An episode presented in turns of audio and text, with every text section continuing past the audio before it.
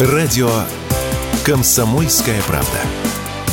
15 лет на страже правды.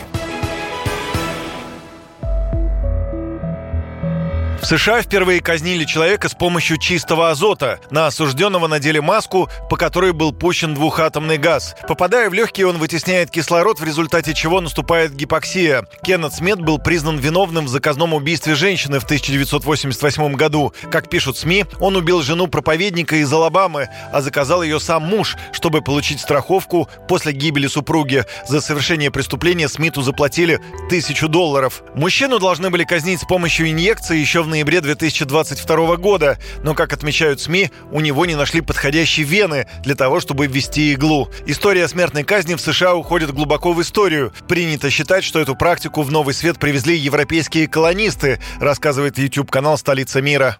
Первый задокументированный случай применения смертной казни произошел в далеком 1608 году в Вирджинии, где высшую меру наказания получил капитан Джордж Кендал за шпионаж в пользу Испании. В начале 19 века многие люди и в Америке, и в Европе стали выступать против смертной казни. Началась эра либерализации. Но попутно происходило какое-то безумие. Например, 26 декабря 1862 года в Дакоте была проведена самая массовая казнь в истории США. Власти одновременно повесили 38 человек за убийство и изнасилование в военное время.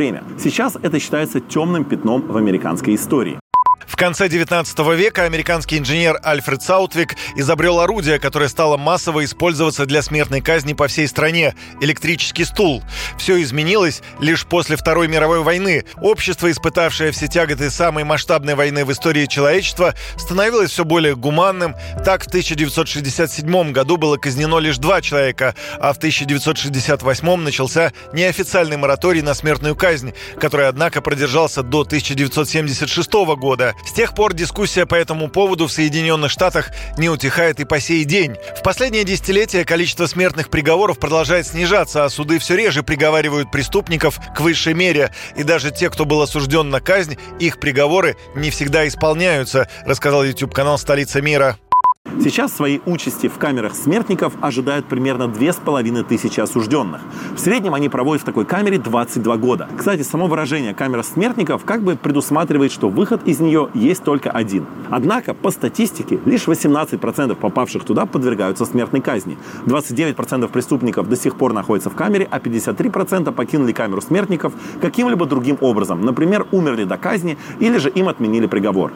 До недавнего времени для смертной казни использовался один из 5 способов – смертельная инъекция, электрический стул, газовая камера, расстрел или повешение. Однако казнь Кеннета Смита – первый случай с применением азота. Изобрести такой метод заставили споры вокруг инъекции, которая должна была стать самым гуманным видом казни. Однако, если человеку введут неправильную дозу препарата, который должен привести его в бессознательное состояние, то из-за следующих инъекций он будет испытывать ужасные муки. Эксперты ООН постоянно призывают власти США покончить со смертной казнью в стране. По их словам, это плохая практика, которая противоречит праву на жизнь. Однако, пока призывы не увенчались успехом, и страна, считающая себя оплотом демократии и свобод, продолжает убивать в среднем около 20 человек в год. Среди развитых стран мира осталось всего несколько, где смертная казнь еще не отменена. Помимо США, такая практика есть, например, в Китае и Японии. В России на смертную казнь введен мораторий. Юрий Кораблев, радио «Комсомольская правда».